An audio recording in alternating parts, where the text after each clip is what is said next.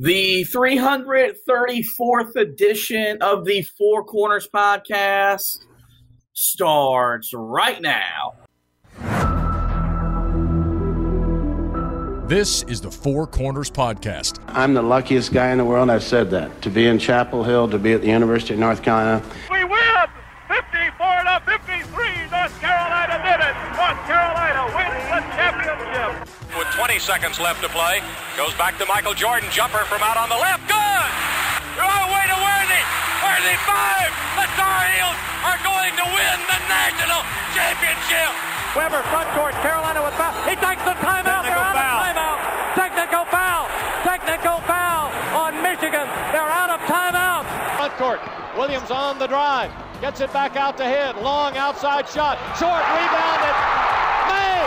It's over. Carolina has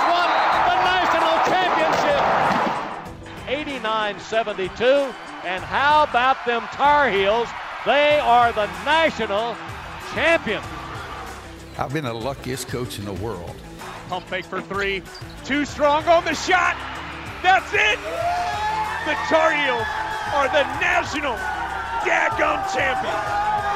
Carolina has been tested and tried and been proven successful through all the years. And the way that we will play will be the Carolina way. My love for North Carolina, I mean, I love this school, I love these fans, and I love everything about it, and I would die for this school, I really would. Here are your hosts, Josh Marlowe and Anthony Pagnotta. Hello and welcome to another edition of the Four Corners Podcast. We are powered by Carolina Electrical Services. Josh and Anthony back with you guys, here to get you ready for Carolina-Syracuse. That game will come your way on Tuesday night, 7 p.m., over on ESPN, as Carolina will look to improve to 12-2 in the league, while Syracuse will look to bounce back from a tough defeat at home to Clemson over the weekend. We'll take a look at the Orange, tell you everything you need to know about Carolina, revisit the first matchup between these two schools before give our keys to the game, pick the game, and so much more. But we start every preview edition of the pod, as we always do, with our pod thought of the day, and we go to former five-star recruit and former one-and-done for Carolina basketball, Nazir Little. And his quote is, and this thought is, quote, "A person that truly has a good work ethic works hard in all aspects of life.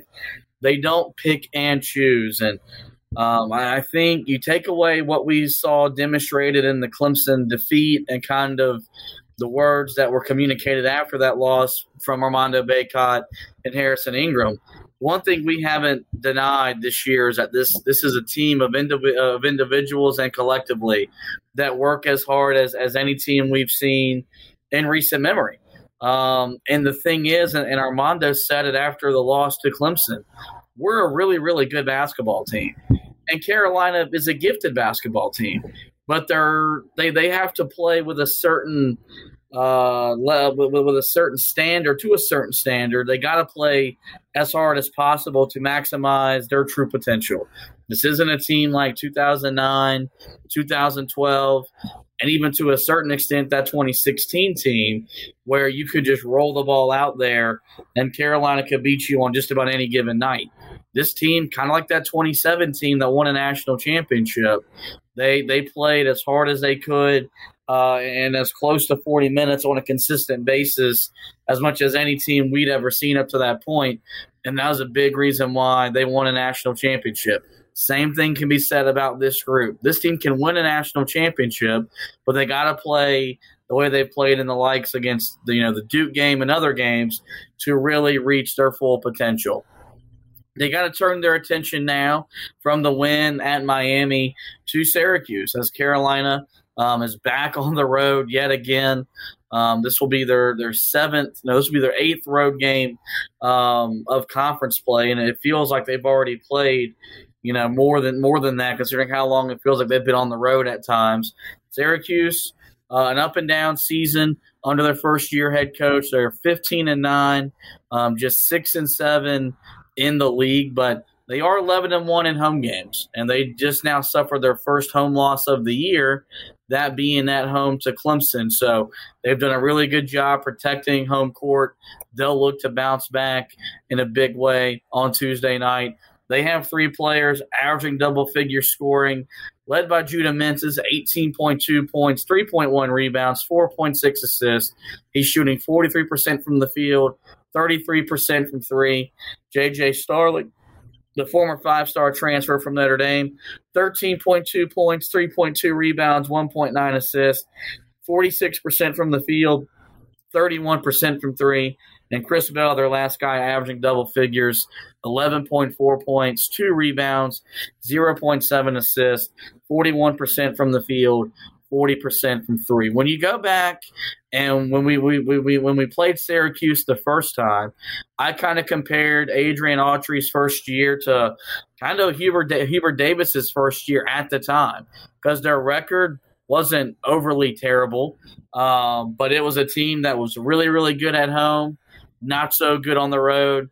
Every time they left the JMA Wireless Dome is now what it's called, they were getting blown out, and they would go to Chapel Hill on a Saturday, and Carolina would run them out of the gym. It's no longer that same thing, because this team, barring a significant run to end the regular season where they have to win out or winning the ACC tournament, this team isn't going dancing. But given how good they've been at home, given how frustrating the last two and a half weeks have been for them, they're looking for a win to salvage what's a lost season, if you will, for that program and its expectations. And the best way to do that is to upset what still figures to be a top-5 team on their home floor Tuesday night. Yeah, it's still a team that has talent, and that was what we talked about the first time that this team came here, was it's guys that just have not really clicked together this year. Judah Mintz is one of the better guards in the conference. He's still playing at a high level, but JJ Starling is a guy that I think a lot of people thought would be right there with him and would provide one of the best 1-2 punches in the country in that backcourt. But you just haven't really seen it. And some of the other guys that I think people thought would take steps forward, like Benny Williams, their big man, it hasn't been there for them. But at the same time, it's a team that, once again, is going to be able to stretch the floor on Carolina. And that's one of the things that Carolina has to be able to meet head on, because I thought even though they were better in the second half and Miami only shot 2 of 14 from beyond the arc the other night, it still is not where Carolina needs to be defending the three here over these last few games. And if you don't defend the three well in this game, that's going to be an issue as well. So it's going to be a challenge going up there. They've lost twice at home. They lost to Clemson and I believe Florida State earlier in conference play. They did fall to them at home as well. But even still, to just have 2 losses at home, and, Florida State at the time was playing well. They've sort of faded here as of recently to take themselves out of ACC contention. And then Clemson, again, we've talked about it. We saw it the other night. Clemson is just as desperate, if not more desperate, than Syracuse, because I think with Syracuse, there might be a realization starting to sink in that this is not a tournament team. So I think there's still a chance that these guys believe in their mind that they can win, win out, as you said, in the regular season. That's probably what it would take. I know they have 2 quad one opportunities still left, this game and Clemson, but even if they were to win both of those games, you do kind of wonder if it would be enough based on the fact that they are ranked 91st in the net. But it's what we talked about with this stretch that Carolina has at the end of the year. Yeah, these aren't the greatest teams that Carolina has ever played coming down the stretch of a season. But at the same time, they are games that, you're going up against teams that still feel like they have an outside shot or are in the tournament field and are trying to keep themselves in. And you've got to find a way to beat them. So for Carolina, again, it's going to really go back to bringing the right mindset to this game against a team that's going to be incredibly desperate. Carolina enters this game with a 19-5, 11-2 in the league, holding a one-game lead over Virginia. That trip to Charlottesville looming February 24th, a game-and-a-half lead over Duke. Of course, you got the return game at Cameron to close out the regular season. As of recording, Carolina is still third in the AP poll. I wouldn't expect them to fall any further than fifth with all the things that happened this week. I mean, number 4 Kansas got beat. Some other top 10 results around the country should help keep Carolina inside the top 5. They're 8th in KenPom and 10th in the net. They're 6-1 on the road this season, coming off that road win at Miami over the weekend. The Heels have 4 players averaging double-figure scoring, led by RJ Davis, 21.5 points, 3.8 rebounds, 3.5 assists. He's shooting 43% from the field, 41% from three. Armando Bacot, second on the team in scoring, 14.2 points, 10.3 rebounds. He's shooting 55% from the field. Harrison Ingram, third on the team in scoring, 12.5 points, 8.7 rebounds, 2.3 assists. He's shooting 44% from the field, 42% from three. And then Cormac Ryan, 10.3 points, 3.1 rebounds, 1.3 assists, despite shooting just 36% from the field and 29% from three. Carolina is averaging making 18.3 free throws per game, the 9th best mark in the country, and they're attempting 24.5 free throws per game, the 15th best mark in the country, and they're up to 7th in the country in rebounding. They average 41.4 rebounds per contest. So we've kind of set the scene, told you about Syracuse, updated you on the stats regarding Carolina. Coming up next, we'll revisit that first matchup, look at what went right for Carolina in a blowout win at home over Syracuse, discuss how important Elliot Cadeau needs to be for this team down the stretch before we give our keys to the game and pick the game. But first, we got to give you a word from our sponsors over at Autograph. Hey there, Josh here for the Autograph Fandom app. Want to get rewarded for listening to our show? The team at Autograph, co-founded by Tom Brady, is redefining the fan experience by letting users earn points for the acts of fandom they take every day, like listening to this show. The Autograph Fandom app gives you access to your favorite UNC content in one place and offers rewards like tickets, exclusive merchandise, and much more. You're already listening to our show, but now you can earn points and get rewarded for it. Head over to the Apple App Store and search for Autograph Fandom Rewarded and download it today for free using the referral code HEELTOUGH. Link and code are also in our podcast description. Make sure you get over to the Apple App Store, download the app, use that code, and get rewarded for listening to two guys like us sitting here talking about Carolina basketball. Let's revisit the first matchup between these two schools back in January. It was a 103-67 win for Carolina at the time and improved the Heels to 13-3 overall, 5-0 in the league. Meanwhile, Syracuse fell to 11-5 and 2-3 in conference play. The thing that stands out is the 103 points in a conference game. Carolina scored 50 or more in both halves, and it was during that streak where they were not allowing teams to score more than 70 points. In this game, Syracuse didn't even get to 70. And it was a day where Carolina was just efficient all the way around, led by R.J. Davis and his 22 points. Carolina shot 48% from the field. They were just 7 of 26 from three, but 22 of 27 from the foul line. They beat Syracuse up 53-30. On the glass, including 19-7 offensive rebounds, 20 fast break points, 56 points in the paint. Like, it's one that when you look back at it and say for Carolina in ACC play, we'll look at the Duke game as being the best performance because the way you played in the biggest game of the season. But this game is probably right there behind it in terms of being the best we've seen Carolina on both ends of the floor in a conference game. Yeah, I mean, you couldn't have really asked for much more in this one. And, you know, again, people say, well, there were games where Carolina allowed less points. When you score 103, it's going to lead to there being more possessions and probably Syracuse being able to score a little bit more. But when you go back to this game, you know, between this one and Tennessee, I mean, you could not ask for better starts than either one of those two games. Carolina just came out, punched this team in the mouth, and Syracuse had absolutely no response.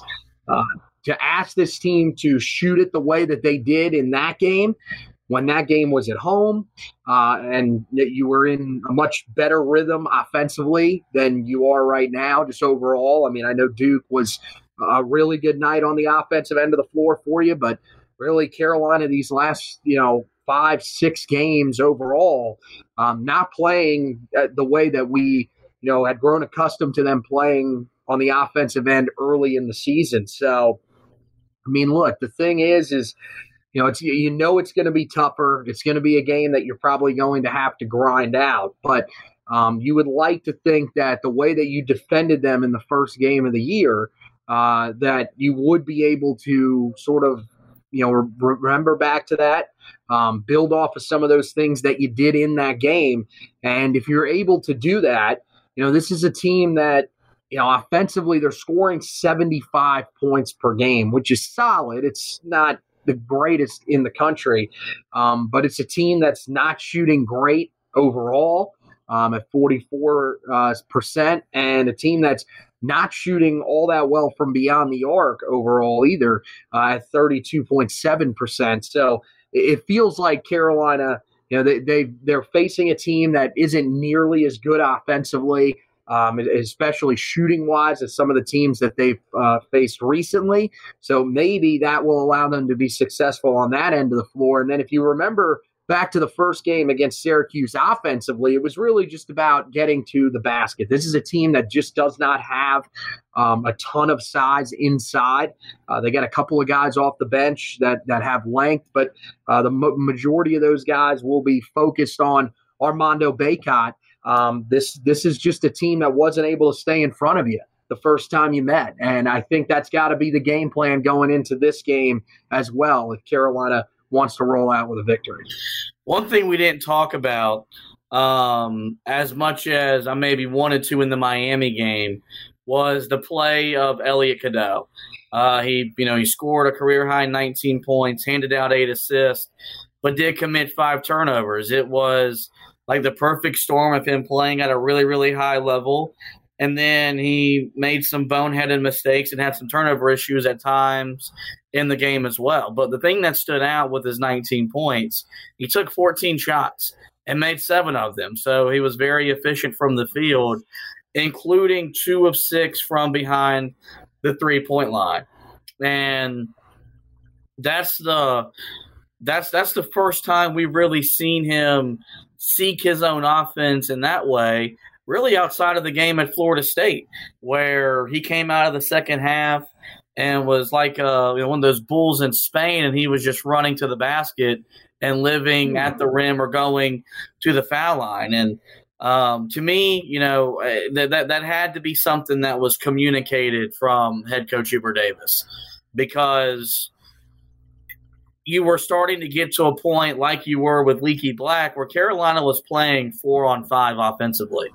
And you were seeing him being dared to shoot the ball. And, you know, 2 of 6 from the perimeter isn't the most efficient number in the world, but he made 2 of them. And Carolina's going to need him to be confident in his ability to make shots down the stretch, because as you get deeper into the season, you play against Virginia, you get that rematch against Duke, he may have to make a shot or two to help you come out of the other side of that game for a victory. And so with that in mind, how important is it for him to establish himself as a consistent scoring threat when he's on the floor with Carolina starters? I think it's very important, because it's gotten to the point now where you just I mean, what do you expect from Cormac Ryan on the offensive end at each game? You don't know, because you want to believe that he's a guy that's going to see it start to click. The shots are going to start to fall. He's going to get more aggressive going to the basket, something like that. But for some reason, that does not seem to be the case. Again, Armando Bacot, we've talked about it with him on the offensive end of the floor. For some reason, they just don't want to get the ball inside to him. But, okay, if you're going to take that strategy and Cormac Ryan's not going to shoot the ball well from beyond the arc, or really just overall, then you're going to need Elliot Cadeau to step up. It can't just be RJ Davis and Harrison Ingram trying to carry you, because, one, Harrison Ingram is a guy that just does not seem to put up a ton of shots. The volume of shots that he's taken throughout the year, I mean, typically he's in that single-digit range. So you're putting way too much on RJ Davis. That means that you need Elliot Cadeau to step up. And the thing that I like the best about Elliot Cadeau is that when he's at his best, when he's scoring at a high level, it's because he's attacking the rim. Yeah, we saw against Miami, he hits the two outside shots. That was huge. I mean, the two outside shots, believe it or not, that is a third of his production from beyond the arc in terms of makes this season. He has 6 the entire year. And hopefully that was what he needed to see to sort of get himself going from beyond the arc. I'm not saying that this means that he's going to come out there and all of a sudden he's going to be shooting 45% from beyond the arc the rest of the way. But you'd just like to see that be a part of what he's able to do, because teams are starting to do what we saw them do to Carolina the last couple of years with certain guys, which is just we don't have to worry about him from beyond the arc. We can, sag in, sort of take everything else away and force him to have to shoot that shot from the outside. If he can start knocking that shot down, that could really, really change how teams have to defend Carolina. It could make it more difficult. And I think, he's definitely capable of it, because I kept saying when we were talking about the struggles that we saw from him, I watched him last year, watched his high school tape, and you could see that the shooting was there. Watched him at the Geico Nationals, and it was obvious that there is a pretty complete offensive game here.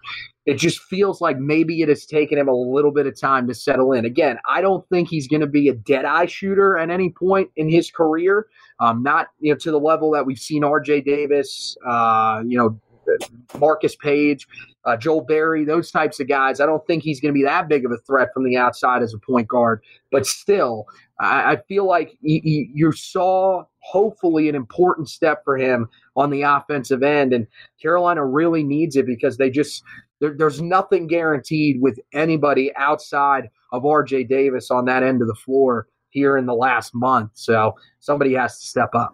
Yeah, I mean, the comparisons to Kendall Marshall, they continue to grow. When you look at Kendall, they didn't need him to score. But when he did score, it took Carolina to another level. Most nights, Carolina doesn't need Elliot Cadeau to score, because you're going to get enough from RJ, Harrison, Mondo, maybe Seth Trimble off the bench, to where you're not looking for production from him.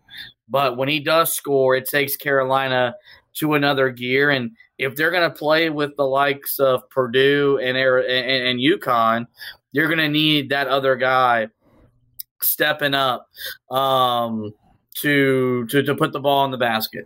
And so – I think the most important thing for him, and every freshman has to figure this out as they move along, is they've got to figure out when to find their own offense and when to find offense for others. And so, I think it's encouraging that he's being encouraged to shoot the ball. It means that this staff believes in his ability to score, and you like the aggressive nature that he displayed yesterday.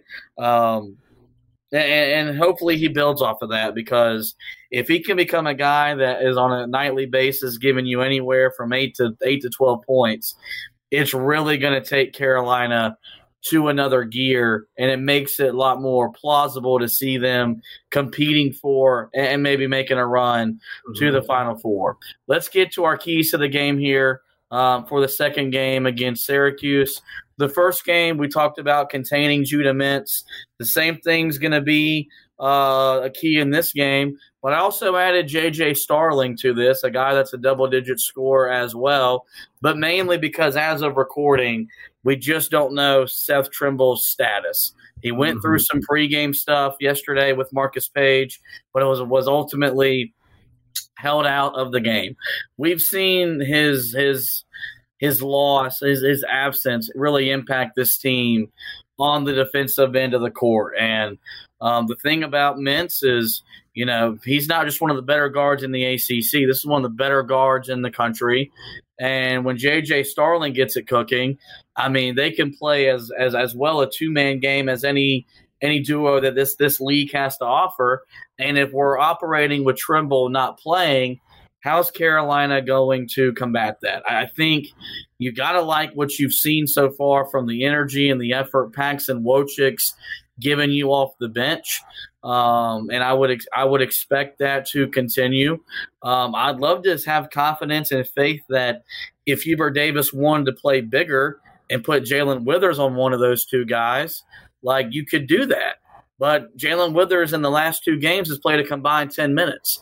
And so for whatever reason, there isn't a trust in him to put him on the court for a significant amount of time. I mean, the other day, in 5 minutes, he made three mistakes, never entered the ball game again. Mm-hmm. And so it's going to be imperative if Carolina is without Seth Trimble, they limit those two guys, because when those two guys get, if they get heated up and they start cooking, they can effectively shoot you out of the gym.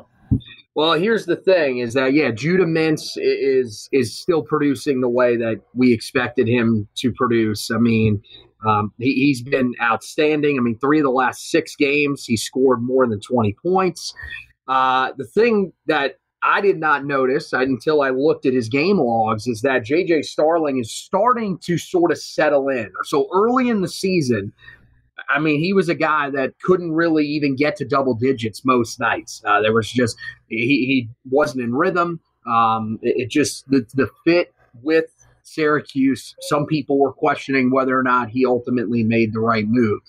But the last eight games, he's averaging 17.9 points per game. So, of course, he is rounded into form as Carolina gets ready to play him. That means you got a backcourt duo that is probably averaging in that stretch somewhere around 35, 36 points per game. So Carolina's got to be, aware that that's the area that you've got to focus on taking away. And as you said, we have no idea what Seth Trimble's status is going to be. Carolina has really struggled without him. There's just no way around it. Like that first half the other night or the other afternoon against Miami, Nigel Pack probably doesn't have that type of first half if Seth Trimble is available. You'd imagine they would have brought Trimble on.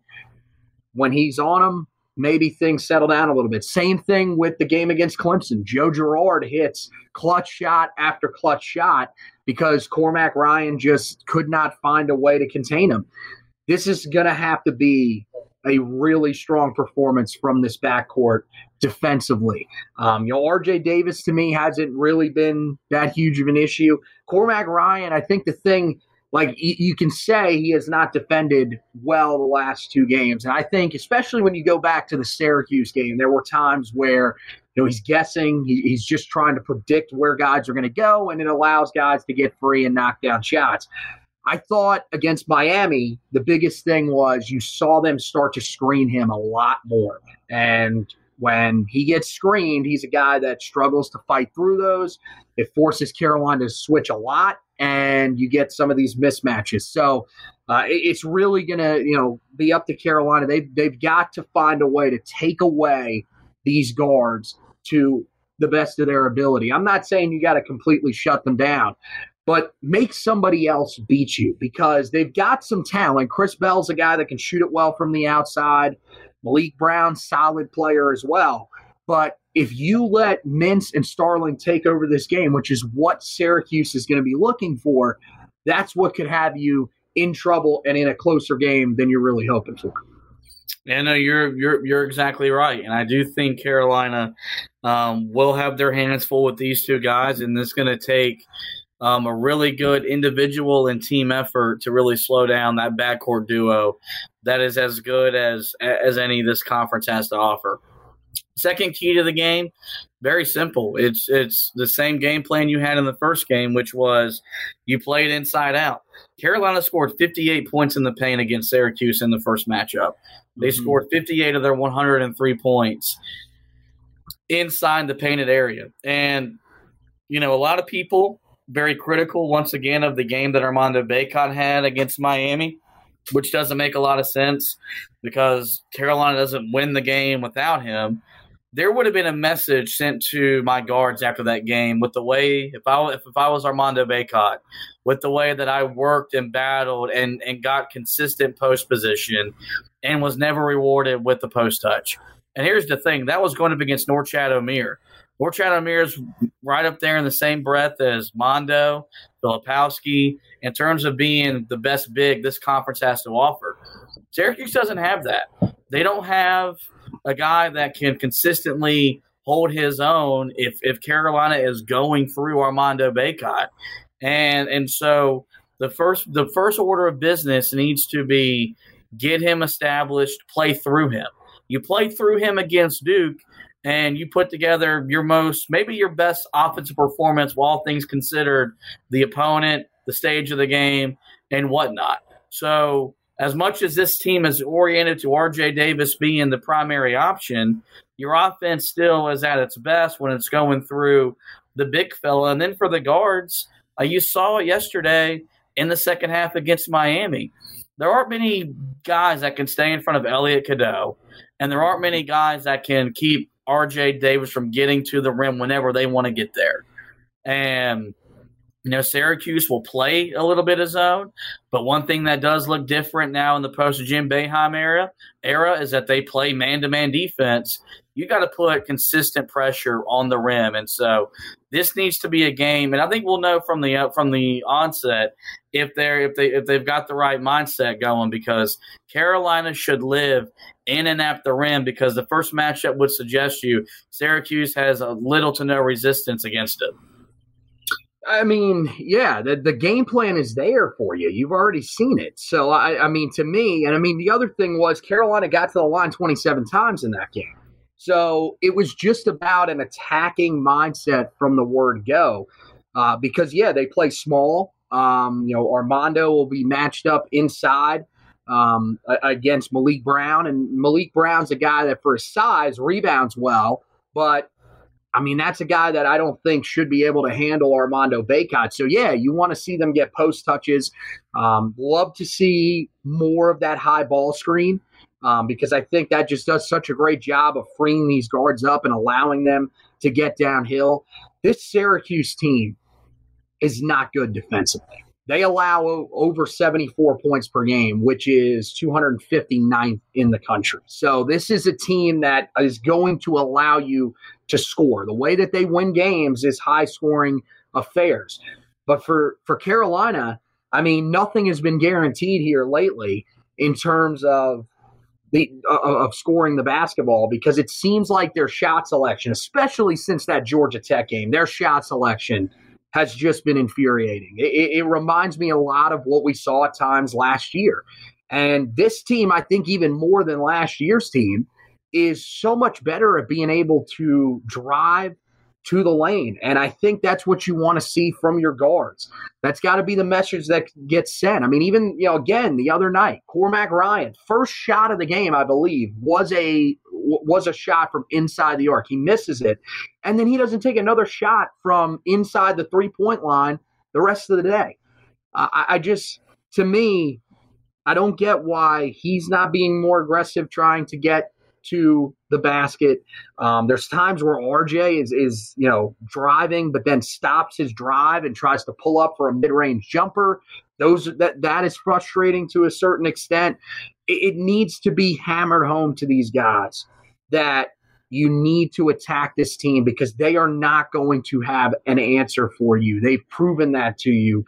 I know this, you know, this team might be a little bit different. It usually is the second time that you meet a team, and especially when you were as dominant as you were in a certain area against them, you'd expect them to try to take it away. But I got to be honest, this Syracuse team that you're playing now isn't as good as the team that you played a few weeks ago. So to me, yeah, that's got to be the game plan. Make them show you that they can stop you from getting to the lane, and then you have to find a way to knock down those outside shots. But if they can't prove that they can stop it, that should be the game plan the whole day. The last key to the game for me is win the battle of the boards. You beat them on the glass 53-30 in the first matchup, including 19-7 in the offensive rebounding category. And you know, when you look at this game, even though like in the zone, like when Syracuse played zone, it made sense why Carolina pummeled them on the glass. Teams that play zone are suspect to giving up offensive rebounds. But even in there, with them playing more man-to-man defense, they still had little to no resistance for you, just pummeling them on the boards. And so if Carolina's not going to shoot the ball well, and with this game being on the road and being in a dome, you just never quite know what the shooting performance is going to look like. If you can, consistently get offensive rebounds and second chance points, it helps you. It helps you overcome a poor shooting night. I think Armando Bacot has reestablished himself as the premier post presence for this group. I think one thing that's really impacted Carolina is, because Harrison Ingram shot the ball so well from the outside, he's playing more on the perimeter. He's not as impactful as a rebounder when you're standing around the three-point line. And I love the three-point shooting, and I think this team needs the three-point shooting. But when you're not being featured from the perimeter, we still need him on the glass making an impact in this game. And so, and then of course, if you control the rebounding game, you control the pace, the tempo, and all those things that really matter as you try to win a game on the road. And so, expect Syracuse to put up a better fight, because if they get out rebounded by 23 at home, those Northerners might throw something at them. But nonetheless, this needs to be a game where Carolina uses their size, their strength, and really just their effort to once again beat Syracuse up on the glass, which in the long run lends to Carolina most likely winning the game. Yeah, I mean, look, the first matchup, like Armando Harrison dominant in that one, 11 and 10 respectively for those guys. But you know, the bench contributed really well in that one. Jalen Withers, 6 rebounds. Jalen Washington, 6 rebounds. James Okonkwo, 4 rebounds. Now, Okonkwo played a lot in that game because he got in late. Carolina was up by so much, and that's the reason that he played in that one. But you saw it across the board. Everybody that touched the floor in that game had at least one rebound. And that was just that was the mindset for Carolina. But I think it also shows that Syracuse is not a great rebounding team. They play small nearly the entire time. Even some of their guys that are big guys are not the best rebounders. So Carolina's got to take advantage of it. And the area that you really want to see this show up is on the offensive end of the floor, because if Carolina can get, I mean, they don't have to get 19 offensive rebounds. That might be asking a little bit too much in this one. But if you can create those second chance opportunities, there's times we've said it, just talking, I don't know if we brought it up here on the podcast, but even just talking, amongst ourselves during games. There were times where in the past you could just throw the ball up off the glass and someone could go get an offensive rebound and create a second chance opportunity. It doesn't feel like there's been many games where Carolina's been able to do that this year. This is one of them, though.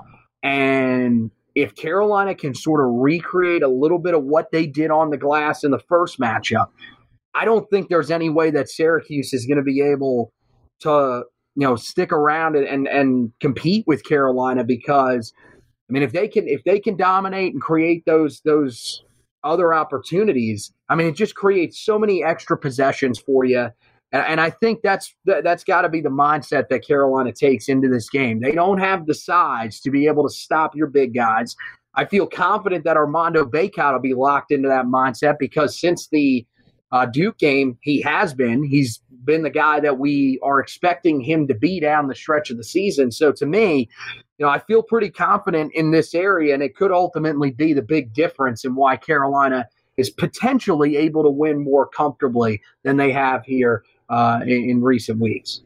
Carolina enters with an 80.4% chance to win the game, according to ESPN's analytics. Who wins the game and why? I think Carolina wins the game. Syracuse, I get it. Another desperate team that Carolina is playing, but I feel like this is a team that Carolina is simply just better than. When you dominate a team the way that they did the first matchup, I find it hard to believe that they're just going to storm in and be able to find a way, or you storm into their place, and yet they find a way to beat you. Look, I think this will be a much tougher game than the first time around. I think this will be a game that in the first part of the second half may still be in doubt. But I feel like this will probably feel a lot like the games that Carolina played early in conference play, where Carolina doesn't quite put the game away because I just don't think they're at that point right now. It feels like they're still working through some things. But I think the dominance that Carolina will be able to show on the glass, I think Armando Bacot will have a big night. And I feel like, especially if Seth Trimble can play, I feel like at some point this bench has to be able to respond to the struggles that they have. I think this could be one of those games where Carolina's bench responds. I like Carolina to win this one, win it by double digits, but probably somewhere in that 10 to 12 point range. Yeah, I think Carolina wins.